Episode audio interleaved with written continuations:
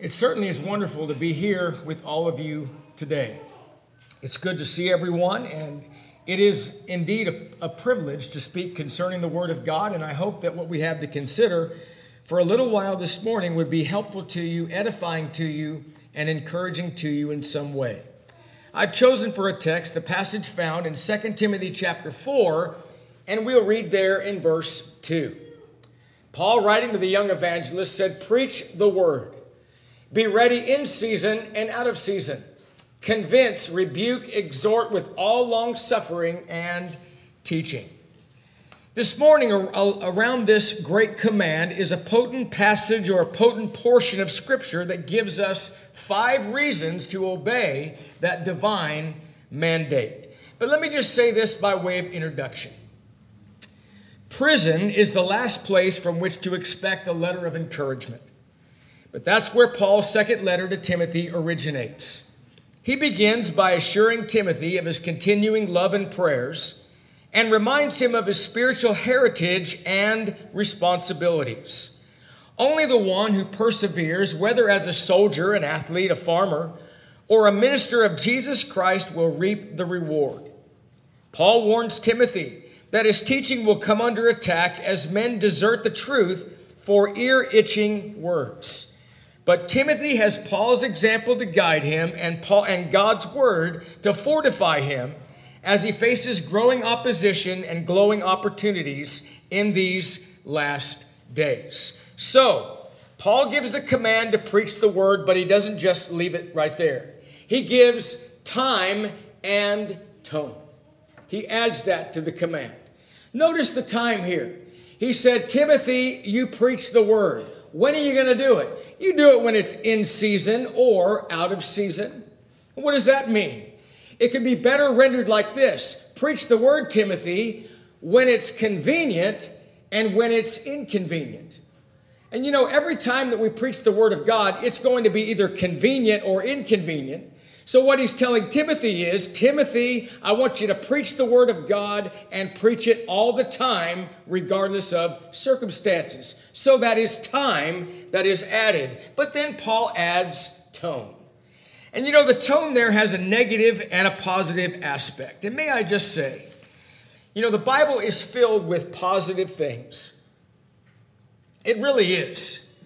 And I like practical, positive things that encourage people to live a godly life, and all of those things are extremely important.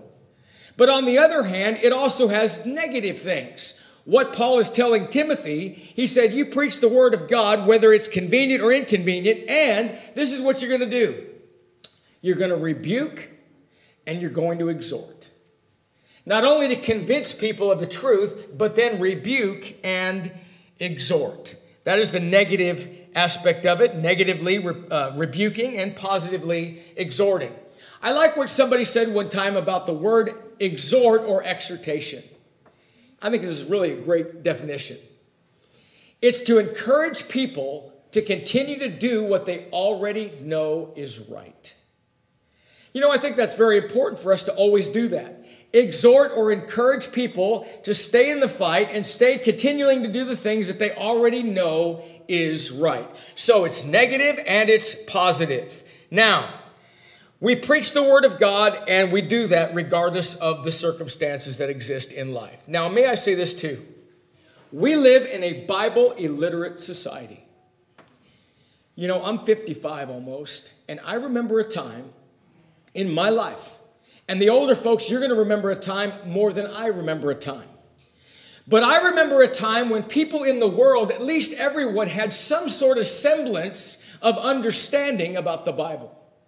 There was a lot of Christian professing people when I grew up, and they had at least a general idea of the Word of God. But everything has changed. Things are different now, and really, we are living in a Bible illiterate society, and here's the problem they're reaching because of the hollow places and shallow places in their life. They're starving for the Word of God and they just don't know it. And here's the problem in the absence of the Word of God, they're being offered dangerous substitutes that don't help, and they accept them because they don't know the difference. You know, when you talk about false teaching, it's bad enough when somebody is a false teacher. But then there's innocent people that don't know the difference and they follow those false teachers because they don't know the difference. In Romans chapter 10, though, we understand that the way that we're going to educate people concerning the Word of God is through preaching.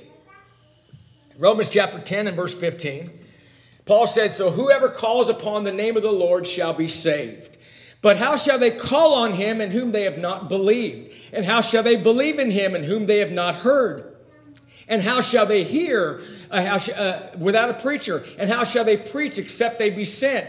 As it is written, how beautiful are the feet of those that preach the gospel of peace and bring glad tidings of good things. Then it says, but they have not all obeyed the gospel. We have a tremendous opportunity and responsibility. And what is that? To preach the word of God. Now, I don't want to just leave it right there because there's a very potent portion of Scripture that gives us five compelling reasons why we must obey this divine mandate. And these reasons give us a very strong motivation to preach the word. And we begin now going back in chapter 3 and verse 1. Paul said, But know this, that in the last days perilous times will come. I got to make a point about last days. You've heard me say this about end times and so forth, and people's misunderstanding about what it really means to be in the last days. So, this is review, but I'll be very brief. Last days does not mean the last few days of life.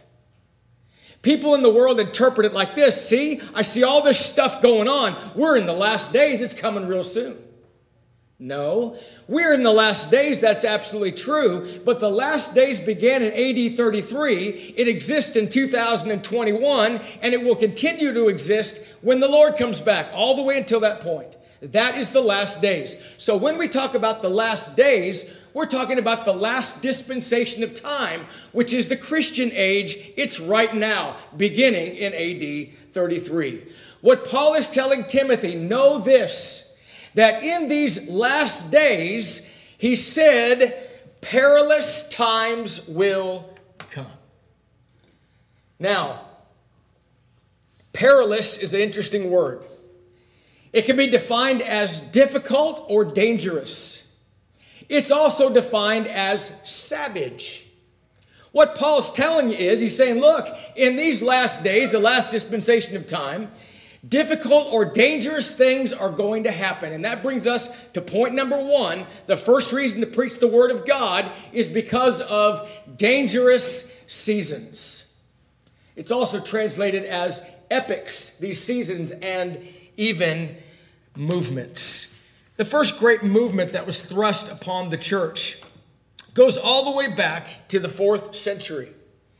And back in the fourth century, you remember, the state's religion in Rome was paganism. And all of a sudden, one day, Constantine becomes emperor. And Constantine, about to take troops into a very big battle, says that he looked up into the sky, and what he saw was he saw the sign of the cross, and with that, the words, With this sign, conquer. Constantine goes in, a decisive battle was had, a decisive victory was brought forth. So Constantine said that I was brought forth or I got victory because of the sign of Christianity or the cross.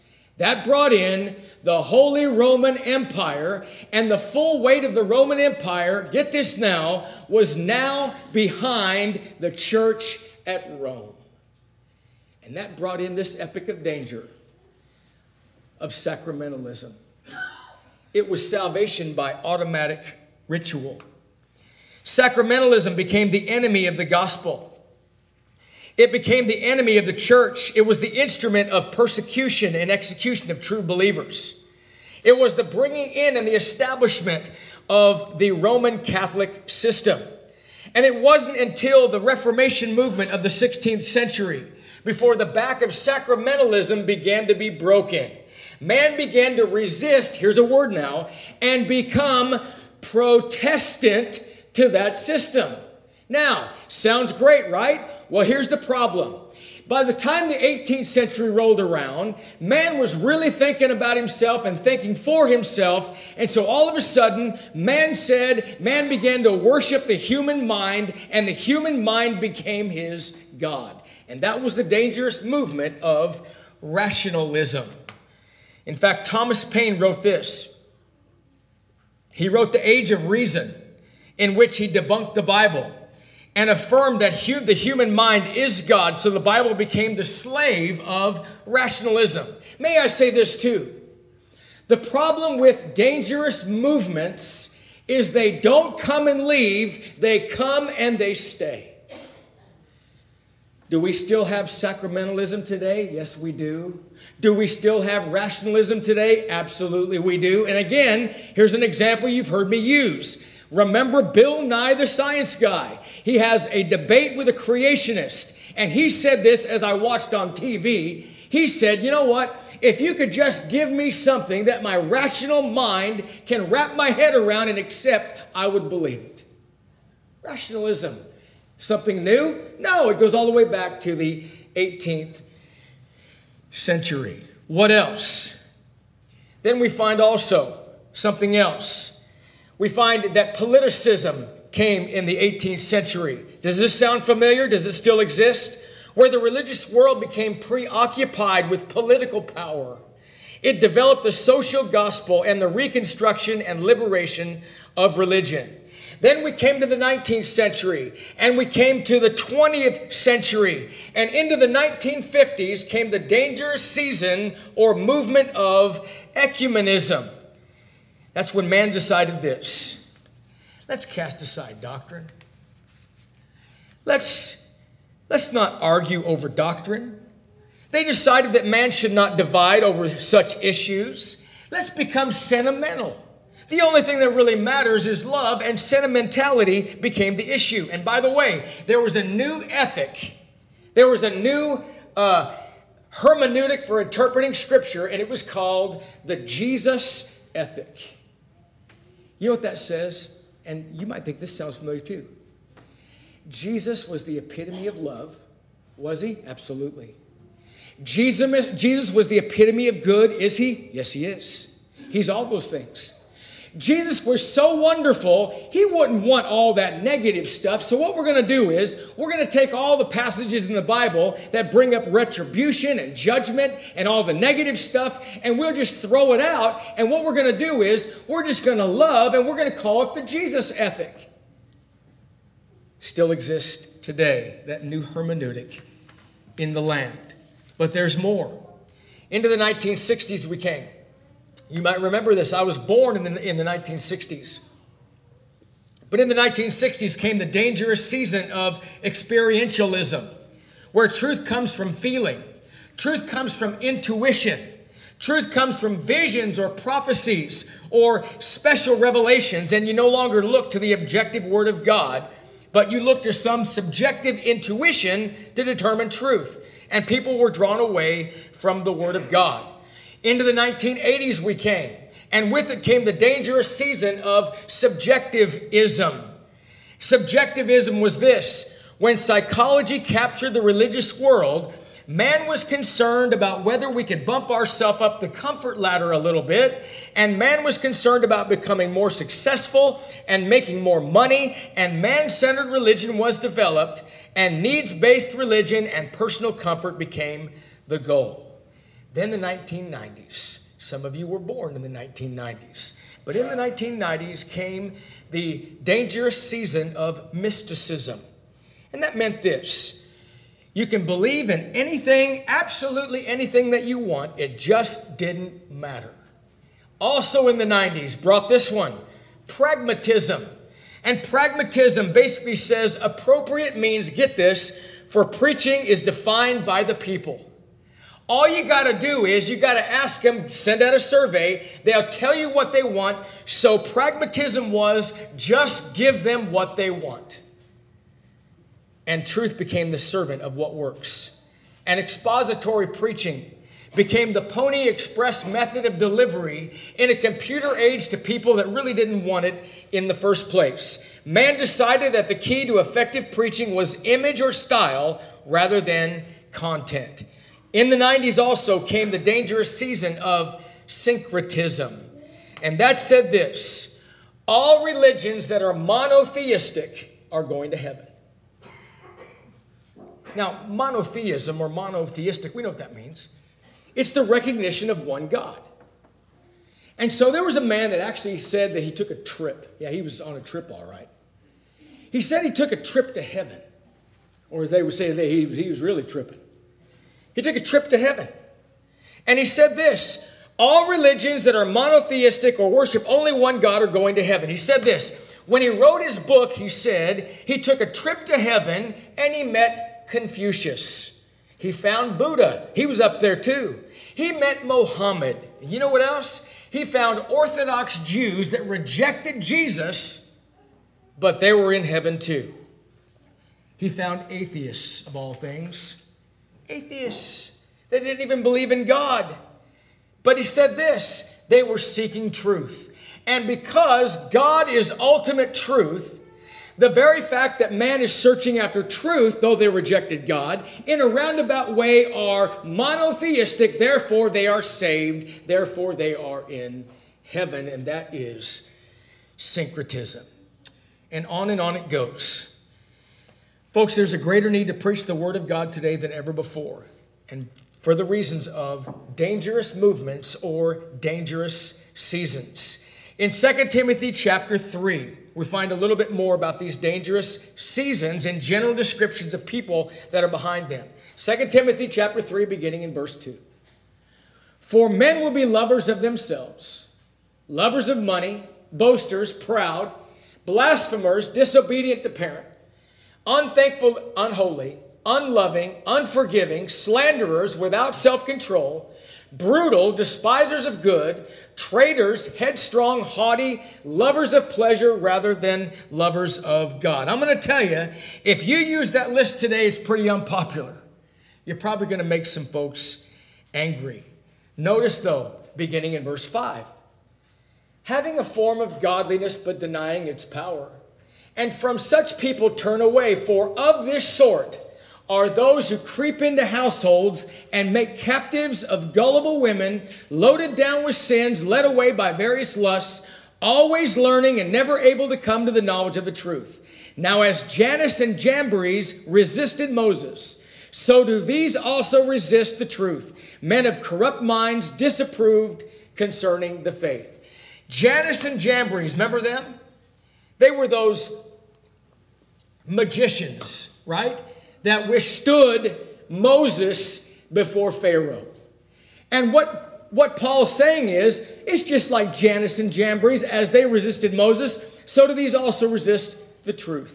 Men of corrupt minds disapproved concerning the faith. Now, that brings us to the second, the second reason to preach the word and it's the reason of the devotion of the saints, or better still, the devotion of those that are gone before. Now, our passage is taken to 2 Timothy 3 and verse beginning in verse 10. Listen to this. But you have carefully followed my doctrine. This is what Paul's instructions to Timothy say. Manner of life, purpose, faith, long suffering, love, perseverance, persecutions, afflictions, which happened to me at Antioch and Iconium and Lystra, what persecutions I endured, and all and out of them all the Lord delivered me. Now verse 14 says this, but you must continue in the things which you've learned and been assured of, knowing from whom you have learned them. I think really as I paraphrase, wasn't Paul saying to Timothy, Timothy, just preach the word. You know what I've taught you from apostolic authority and the revelation of God's word. Don't reinvent preaching, Timothy. Don't pave your own way, Timothy. It's time, like those that have gone on before, it's time for you to grab that baton and run the race. Just preach the word the devotion of the saints, the devotion of those gone on before. Reason number two for doing just that. Then we look to verse 17. I love this. In 2 Timothy 3 16 and 17, all scripture is given by inspiration of God and is profitable for reproof, for correction, for instruction in righteousness, that the man of God may be perfect or complete, thoroughly furnished unto all good works. Let me make a point about a man of God. Sometimes people say this, I've heard this my whole life. Somebody is a really good person and they do a lot of good things. Is it good to do good things? Absolutely. Is it wonderful to be a good person? Absolutely. Is it good to go out and reach out and help others? Absolutely. But does that necessarily make them a man of God? No. In fact, the phrase man of God is found 70 times in the Old Testament scriptures alone. 70 times. And every time it becomes a technical phrase or technical term for somebody that handles the Word of God. Remember in 1 Kings 13? I love that story. The story of the nameless prophet. You know what he was called? He was called a man of God. You know why he was called a man of God? Because a man of God handles the word of God. He was, he was to go there and prophesy against Jeroboam's altar. We know what happened to him, not getting in the story. But that's why he went there, for that purpose. You know why? He was a man of God. Preachers and teachers need to be men of God. And may I also say this too it is a privilege to preach the word of God and not a right. It's not. It is a privilege and an honor to preach the word of God. And sometimes we don't know what a blessing that it is or how valuable it is until it's taken away. I know of older people that finally get to the point. I know preachers that have gotten in their life older, old, and they've reached the end of their life and they've preached their last sermon. And I don't know one preacher that ever fell into that category that didn't want to preach just one more time. There was a story told about a preacher one time. He was an old man and he had cancer, and he was dying of cancer, and it was advanced. The, the disease had advanced. And he's laying there toward the end of his life in a hospital bed, and his son come in and he said, Dad, what do you want? Is there anything I can do? What do you want? And the man said, the preacher said, the only thing I want, I want to be able to preach just one more time. He said, Son, I wrote a sermon on heaven and never got to preach it. Shortly after, the man dies. The son at the funeral gets up and read the old man's sermon so that his father, in that way, could preach one more time. It is a great blessing. I remember when I was in 2011, after my cancer treatments were over with, I remember Ryan Terwilliger said, You know, I, I, I want to pray for you. I want to pray for your family. What in the world could I pray that you specifically want me to pray? And I said simply this that I can continue to be Tina's husband, my kid's father, and don't ever forget to be able to preach the word of God again. You know, there was a period of time I didn't know if I was going to get a shot. Didn't know. It's a privilege to preach the word of God. Paul told Timothy, Timothy, just run the race. Run the race like those that have gone on before. Third reason to preach the word of God and it's a powerful one, and that is the dynamic of the scripture. You know, the, the Word of God is the only thing that has the power to save. In chapter 3 and verse 15 of 2 Timothy, notice this that from childhood, that's the word brephos. And you know what that means? It means since your infancy. What Paul was saying is, he was saying about the dynamic of the scriptures. He was talking about how powerful the scriptures are. And he says this Timothy, from your childhood or from your infancies, you have known the holy scriptures. Now, what was that? He didn't know the New Testament from his early infancy. He knew what? Some translations render the words holy scriptures as, um, uh, as uh, sacred writings. And by the way, sacred writings was a Greek Hebrew ism that referred to the Old Testament.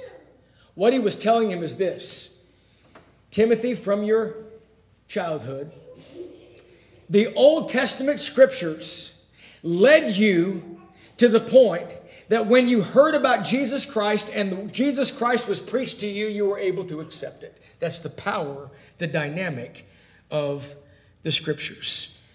And you know, when you think about it too, I was talking to Darren yesterday, And I thought about this point this morning, actually. But we were talking about understanding the Bible. We were talking about understanding the New Testament and the things that we believe and stand for and so forth. And Darren said something that was very true. He said, You know, you can't really completely understand the New Testament without having an understanding of the Old Testament. Because everything in the Old Testament pointed toward the New Testament. It wasn't a, it wasn't a series of failure that God put forth. Put man in the garden, oh, they failed. Bring in the old law, oh, that failed. Bring in Jesus Christ, now it finally worked. The Bible says that known unto God are all his works from the beginning. It was always God's divine plan that Jesus would die for the sins of the world. He knew that. And by the way, he wasn't shocked. He knew Adam and Eve would fall. He knew that too. He knew all of it. And he had a plan for that. The Old Testament was a schoolmaster, the Bible says, or a tutor, as some translations render it, to bring man to Christ. You've also heard me say that a tutor back in those times, or a schoolmaster, they didn't do the teaching. They took the pupil to the master teacher. That's what the old law did. The master teacher is Jesus. And that's what Paul was telling Timothy. The Old Testament scriptures brought you to hearing the new and understanding it and becoming a Christian, raised on those sacred writings. So, the sequence. I uh, quoted from you 2 Timothy 3.16 that all powers, uh, it's the word of God that has the power to save. So here's the sequence. You take the word of God and you lay the foundation of doctrine. It reproves error and sin, and you correct that. It literally means in the Greek to make someone upright who has fallen down. You pick them back up. You correct the error and you put them on the path of righteousness and train them to live an obedient life. I can't fathom preaching anything else but the Word of God. Number four. Number fourth reason to preach the Word. And by the way, we could stop right here and this would be it. This would be enough. And that is the Lord demands it. That's what the Lord demands. 2 Timothy 4, beginning in verse 1. I charge you, therefore, Timothy, before God and the Lord Jesus Christ, who will judge the living and the dead at his appearing and his kingdom. Preach the word, be ready in season and out of season, convince, rebuke, exhort with all long suffering and teaching. Notice, he's saying to Timothy, this is an all out command. You are under the scrutiny of Jesus Christ that puts a whole nother, sheds a whole nother light on it, doesn't it? When you write a lesson, teachers, you're under the scrutiny of Jesus Christ. That's why it's so important the time we spend in God's Word. It's not just something that we just do in passing, it's serious business. You're under the scrutiny of the Lord, of Jesus Christ Himself. That's who matters. You know what Paul said? I love this. 1 Corinthians 4, beginning in verse 3. And before I read this passage, remember what they said about Paul. His letters are weighty and all of that. Spe- his speech is contemptible. You know, really what he was saying is, as I paraphrase, Paul, you are ugly and you're a lousy speaker. You know what Paul said? I love this. He said, But with me, it's a very small thing that I should be judged by you or by human court. In fact, I do not even judge myself. Did you get that? Even what he thought didn't matter. The human court didn't matter. And those that criticized Paul didn't matter. None of it mattered. It's a small thing to be judged by you. For I know of nothing against myself, yet I am not justified by this. But he who judges me is the Lord. I'm going to tell you, folks, sometimes when we stand and preach the truth, we are going to be criticized. It's just the way that it is. But it's nothing new. I like what our brother prayed. He referred today, he referred to the clay pot or the earthen vessel and I'll just say further about that. An earthen vessel was a clay pot, and as our brother prayed, it was worth absolutely nothing. it was worth nothing. The only thing that made it valuable was when the treasure was put inside. So it became a container containing that which is valuable. And we know by history what people would do is they would take their valuables and they would put them in these clay pots, they would store them there. Okay? What Paul said is this it doesn't matter what you think of me because we've got the treasure. We are, they are treasures in earthen vessels. In other words, we are nothing but clear pot, clay pots, but we've got that which is the treasure. That's the Word of God. We've got the Word of God. So if we're criticized, if we're scrutinized, it's okay. It doesn't matter. All that matters is the Lord. Our motive, our preparation, our study, and preparing a lesson needs to be with the Lord in mind. And I got to tell you, we all enjoy having someone tell us that we did a good job. You know, I've said this before, but I, don't think we actually ever do as good as the brethren say we do, nor as bad as our wife says. You know, sometimes we think that, that the sermon is judged by how it is received. And sometimes it feels good to have a pat on the back. That's all good. But that's not the point. That could never be the motive. The motive has to be what the Lord thinks. What does the Lord think? So, James 3 and 1 says, My brethren, let not many of you become teachers, knowing that we shall receive the stricter judgment. We understand that we'll be judged by the things in which we teach. And finally and fifthly, this morning, there's another reason to preach the word, and that's because of the deceptiveness of the sensual. Our passage there in chapter 4, beginning in verse 3. For the time will come when they will not endure sound doctrine, but according to their own desires, because of their itching ears, they will heap up for themselves teachers, and they will turn their ears away from the truth and be turned aside to fables. By the way, the word sound, the word sound means healthy, whole, or wholesome. That's what it means. It means it means wholesome. And there's going to come a time, there's going to come a time when people aren't going to want that. And they want to have somebody say to them what they want to hear. You, you know, there's a blanket statement that a lot of people that don't really want to be a Christian, they, don't, they think they're a Christian, but they don't want to be a member of the church or any other affiliation. And there's a blanket statement that is this you can't understand the truth you can't understand the Word of God exactly the same. Your interpretation might be different than my interpretation, so it really doesn't matter. And all that matters is a relationship. You know what that means, folks? You know what that is? That's this right here. That is the sensual. That's what I think.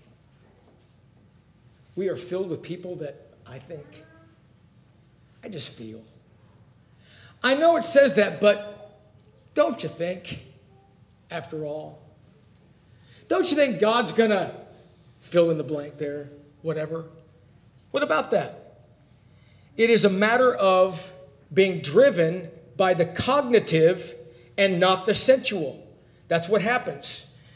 That's what the Word of God teaches. We are driven by the cognitive, not the sensual. They refuse many today to hear the great truth that saves, and according to chapter 2 and verse 16, they will rather hear worldly, empty chatter that produces ungodliness which spreads to more ungodliness.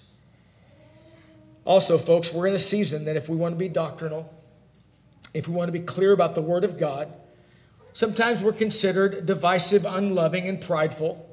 The prevailing mood, the prevailing mood in this post modern Western culture is everybody determines truth for himself. Everybody's opinion is just as value as everybody else's opinion, and there's no room for absolute authoritative doctrine. And you know what? I could have added one more ism. That's relativism. It's all relative. Folks, there's absolute truth. And in closing this morning, there is absolute truth. I like what one man said one time, though. He said, The worst form of wickedness in the world is the perversion of God's truth. It doesn't get worse than that. The ability to distinguish between false and truth is absolutely critical. We can't speak or guard the truth if we don't understand and know the truth. Sadly, today, wonderful people are being led astray by those dangerous movements because they don't know the difference. And when these dangerous seasons or move, movements threaten the church and the truth, we need to know why that they're wrong. And let us always remember that what feeds sensual desires cannot honor God. You have to preach the truth to the mind. So, why preach the word of God? For five reasons. Because of dangerous movements that come and stay. What else? Because of the devotion of the saints or those that have gone on before. You just pick up the baton and keep doing it. Keep preaching the word of God. Don't redefine preaching. Why else? The dynamic of Scripture. Only thing that has the power to save. What else? The Lord demands it, and that ought to be enough. And finally, because of the deceptiveness of the sensual, we need to preach the truth to the mind and let the mind, which is the heart, receive the word of God and be saved. I'm through this morning. That's all I have. Thank you for your kind listening to what we had to consider. We thank you for listening to our podcast put on by the Church of Christ at 2215 Planz Road in Bakersfield. If you would like any additional information, or you would like to receive a free Bible correspondence course by mail, please email us at info at churchofchristbakersfield.com. Our service times are Sundays at 10:30 a.m. and 5 p.m. and Wednesdays at 7:30 p.m. Please make plans to join us. We would love for you to be our honored guest.